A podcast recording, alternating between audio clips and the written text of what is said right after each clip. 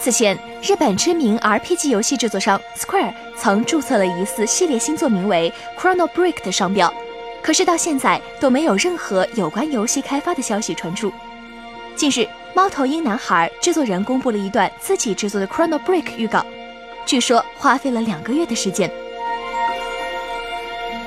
在 SFC 时代。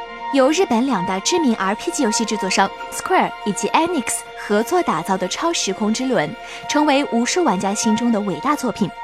后来在 PS 平台上推出的续作《穿越时空》也同样是大作风范，导致不少玩家都非常期待该系列的新作。制作这个 Chrono Break 预告片的，并不是普通的游戏爱好者，他是花费数年开发了《猫头鹰男孩》的 Simon S. Anderson。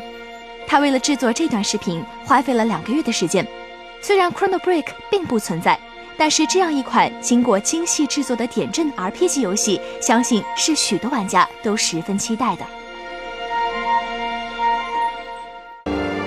请扫描以下二维码，添加关注“游戏风云”官方公众号，更多精彩好礼及互动内容，你值得拥有。